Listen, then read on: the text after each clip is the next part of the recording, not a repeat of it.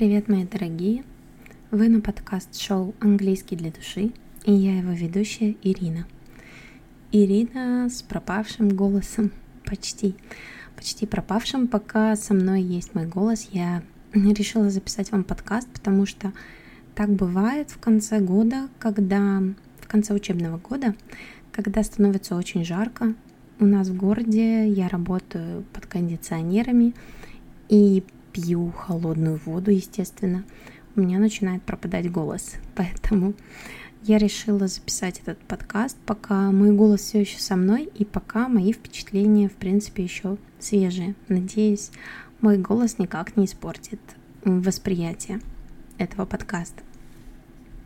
Сегодня мы поговорим с вами про курс, который я проходила недавно и который я освещала в своем канале. Это курс по нейролингвокоучингу. Вообще очень такое длинное, замысловатое название. А, на самом деле для меня это что-то абсолютно новое, потому что впервые я услышала об этом от своего куратора, когда училась в Англии по курсу диплома in TESOL. И уже тогда, получается, это сколько? Года два или три назад, я, за, я заинтересовалась этим курсом, и мне захотелось, в принципе, узнать, в чем принципиальное отличие а, лингва-коуча от преподавателя английского языка. Сегодня мы как раз с вами об этом поговорим, поговорим немножечко о курсе, который я проходила внизу. Я оставлю в комментариях ссылочку на этот курс, всем, кому будет интересно пройти и узнать. Курс этот бесплатный, пробный, это введение в нейролингва-коучинг. Поэтому я думаю, что все, кто желает, смогут его пройти без особых проблем. Ну а мы сегодня с вами поговорим о том, что такое нейролингвокоучинг, а, какие я извлекла преимущества и недостатки по сравнению с обычным преподаванием. Ну, давайте мы, в принципе, расскажу для тех, кто, возможно, не слышал ранее про нейролингвокоучинг, расскажу, что это такое. Это современный альтернативный подход к изучению языка, где основная цель — это анализ каких-то глубинных проблем клиента, то есть это в основном психологические проблемы, а также четкая постановка языковых целей, постоянная оценка их достижения и поддержание Основная задача – это поддержание высокого уровня мотивации на всем промежутке изучения. То есть, допустим, если мы с вами говорим про языковой курс, где нам нужно за два месяца подготовиться к job interview, то да, конечно, там будет постоянная поддержка и мотивация. То есть нейролингва коуч здесь будет вам не только э, преподавателем, так скажем, английского языка, но будет и вашим э, мотиватором, скажем так, будет вас пинать волшебным пенделем, как это еще можно назвать, да, то есть он будет вас очень сильно мотивировать. Но мы знаем, что современный преподаватель английского языка, в принципе, тоже вас может мотивировать. Э, это входит не только задачи нейролингва коуча, но и вообще любого хорошего преподавателя не только иностранных языков, но и вообще, в принципе, любой дисциплины. А также на таких курсах обычно вам определяют внутреннюю мотивацию не только в начале, но и на всем пути изучения языка, то есть буквально каждый месяц сверяются с тем, что было в начале. Имеется в виду, сверяются с тем, а, с той целью, зачем вы пришли, в принципе, учить язык, и сопоставляют с текущей целью. То есть, если цель изменилась, буквально немножечко вектор поменялся, то процесс обучения тоже перестраивается под эту цель. Итак, что же дал мне этот бесплатный вводный курс? Ну, во-первых, он дал мне ровно то, чего я и ожидала. Действительно, вводная информация. Что конкретно нового я узнала для себя? Во-первых, очень много интересных фактов из медицины. Например, я не знала, что бактерии кишечника и мозга связаны. Да, я знаю, что врачи однозначно знают такую информацию, но я, как учитель иностранного языка, на самом деле не очень вообще вдавалась в такие вопросы. когда-либо.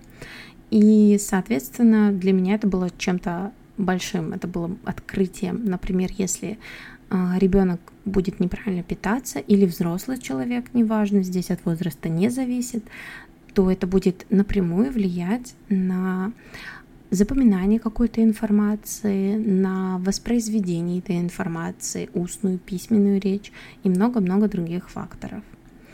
Далее, что касается конкретно каких-то советов э, интересных, которые я для себя выделила, какой-то момент, какие-то моменты, скажем так, которые я замечала в своей работе и думала, это не идеально, я хотела бы это исправить. И вот на этом курсе я нашла такое решение. Например, бывают такие случаи, когда студент мне рассказывает монолог или какую-то историю из жизни, и я могу случайно задуматься о чем-то своем. Но я же человек, да, я не могу постоянно сосредотачиваться только на одной информации, на одном источнике.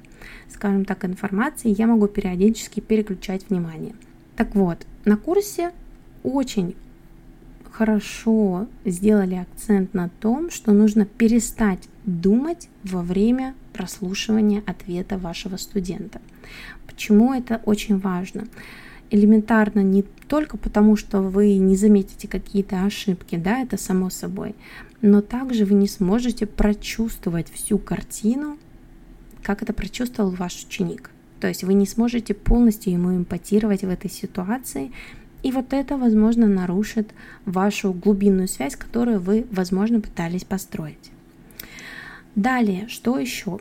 Это постоянная рефлексия – то есть вы постоянно а, спрашиваете своего ученика, что хотелось бы улучшить, что хотелось бы изменить, что ты, чего ты сегодня достиг, как вы себя видите через 10 занятий, через 20 занятий, через 30 занятий. И это не от случая к случаю, а на каждом уроке какая-то рефлексия. Но, насколько я знаю, все современное преподавание, в принципе, уже включает в себя эту рефлексию. Но в нейролингвокоучинге эта рефлексия также основана на том, что вы говорите о том, что вам было некомфортно психологически. То есть вы можете спросить, не было ли тебе неприятно, когда мы, например, обсуждали тему семьи? Если, допустим, у ученика родители в разводе? Или э, было ли сложно, например, ответить на этот вопрос, потому что ты считал, что тебе не хватает словарного запаса, ну и так далее. Также я уже говорила про поддержание мотивации. И на самом деле это очень э, важная вещь, поддержания мотивации, потому что если вы ее теряете, если ваш ученик, точнее, да, ее теряет, то успеха, как говорится, не видать. Да? Очень быстрая потеря мотивации приведет к очень быстрому снижению успеваемости к очень быстрому снижению прогресса. Очень хороший совет я получила, кстати, еще до этого курса насчет поддержания мотивации. Когда вы чувствуете, что ваш ученик теряет мотивацию, вы задаете следующую цепочку вопросов, но очень-очень осторожно, так, чтобы вашего студента не бомбануло. А, допустим, такой у вас происходит диалог. Зачем ты учишь английский язык? Я хочу поехать за границу работать. Зачем тебе ехать за границу работать? Я хочу зарабатывать много денег. Зачем тебе зарабатывать много денег? Я хочу себе купить большой дом. Зачем тебе купить, зачем тебе нужен большой дом? Я хочу чувствовать себя комф- комфортно, я хочу, чтобы у меня не было назойливых соседей, хочу, чтобы приезжали мои друзья и кайфовали мы все в этом доме, да, и ученик очень живо представляет потом в конце, как это все связано. То есть вот первый шаг, ты учишь английский, конечный шаг, ты в своем доме с друзьями отдыхаешь допустим, на террасе летним вечером и наслаждаешься просто этой жизнью. Почаще нужно напоминать нашим студентам, как это все связано. Поэтому я еще до курса как бы знала и применяла это поддержание мотивации, но мне понравилось на курсе то, что не мы пытаемся замотивировать студента и ищем для него мотивацию, а он сам ее ищет. И вот можно вывести студента на внутреннюю мотивацию таким образом. Также я всегда пыталась отстраниться от русского языка при преподавании английского. Ну, как пыталась? Я, конечно же, применяю русский язык с учениками начального уровня, допустим, там elementary, pre-intermediate. Это по большей части необходимо, очень часто необходимо, особенно на, уров- на уровне elementary. Что же говорится здесь в курсе по лингвокоучингу говорится о том, что мозгу, оказывается, очень важно строить вот эти связи, эти мостики между родным языком и иностранным языком, который наш студент изучает. То есть мне, мне всегда говорили, даже на обучении в Англии, когда я училась, что нужно максимально пытаться объяснить все через второй язык, L2. Но на этом курсе я была приятно, так скажем, удивлена, когда попросили задать студентам следующие вопросы. How does it sound in your language? Do you have the same equivalent in your language? Are there any similarities between this construction in your language and in English? И это очень на самом деле классно. Я сама уже попробовала несколько раз провести что-то подобное со своими студентами, и многие из них заметили, что какие-то конструкции или определенные слова так запоминать гораздо проще. Естественно, когда этого нет в языке в родном, мы вводим это все впервые, мы это объясняем, но по большей части ученик должен критически мыслить и проводить эти параллели между родным языком и иностранным языком, который он изучает. И это очень интересно, я буду действительно следовать этому совету. Также, а, как вы заметили, я уже сказала, что важна провокация критического мышления, и каждый раз, когда мы хотим ввести какое-то время или конструкцию, мы просим ученика найти что-то подобное в своем языке, провести какую-то аналогию.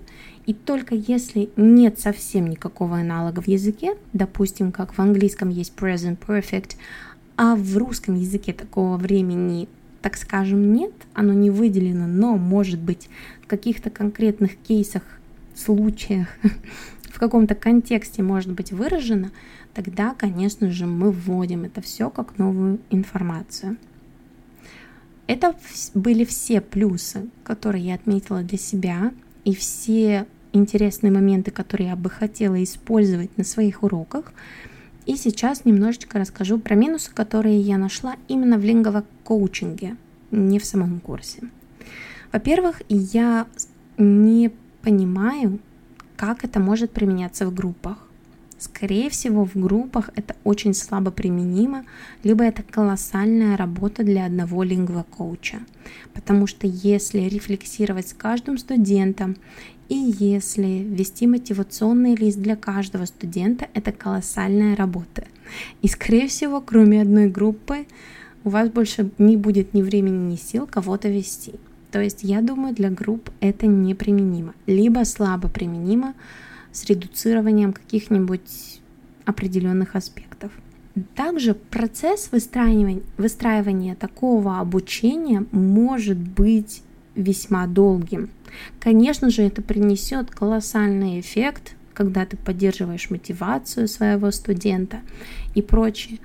Но насколько это все трудоемко и как много времени это будет занимать, это действительно меня обескураживает, скажем так. Это действительно меня вводит какой-то небольшой диссонанс, потому что я не понимаю, насколько сколько может времени понадобиться, чтобы выстраивать всю вот эту мотивацию, подстраивать все под интересы и прочее, прочее.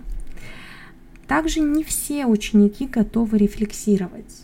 То есть, допустим, если мы говорим про маленьких учеников, Вряд ли они хотят и способны на рефлексию, про мотивацию. Они не способны говорить про мотивацию, про психологические проблемы, зажимы и травмы. Нет, скорее они просто будут следовать тому, что им говорит учитель, и выражать свои эмоции иногда, когда что-то нравится или не нравится.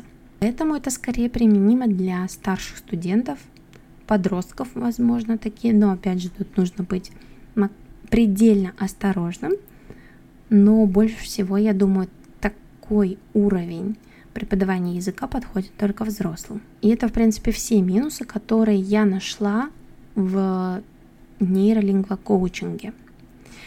Что хочу сказать? Ну, во-первых, если мы говорим про мотивацию, я уже говорила, а про рефлексию, то многие хорошие преподаватели английского языка уже придерживаются этого правила. Я знаю многих преподавателей, которые постоянно возвращаются к теме мотивации. У них в конце каждого урока или почти каждого урока есть рефлексия по пройденному уроку и даже по каким-то психологическим аспектам во время урока. Но есть и некоторые интересные моменты, про которые я уже сказала. Хочу ли я проходить полный курс и углубляться? Ну, во-первых, курс весьма дорогой, в переводе на рубли, по-моему, стоит около 90 или 100 тысяч. Поэтому мне, скорее всего, нужно будет накопить такую сумму. Ну и второй аспект. На данном этапе мне кажется, что я немножечко не готова проходить большой полноценный курс. Именно морально не готова, потому что я в конце учебного года устала, признаюсь честно. Я действительно не чувствую, что во мне есть ресурс, чтобы что-то учить новое, но потенциально в ближайшем будущем мне бы хотелось, конечно же, пройти этот курс. Я надеюсь, что мой подкаст был достаточно емким и развернутым для всех тех, кого интересовал и интересует лингвокоучинг. Пишите в комментариях, как вы считаете, перспективно это направление или нет? Занимались ли вы когда-то сами с лингвокоучем или вы сами являетесь лингвокоучем? А я вам желаю хорошего дня и до новых встреч в следующем подкасте.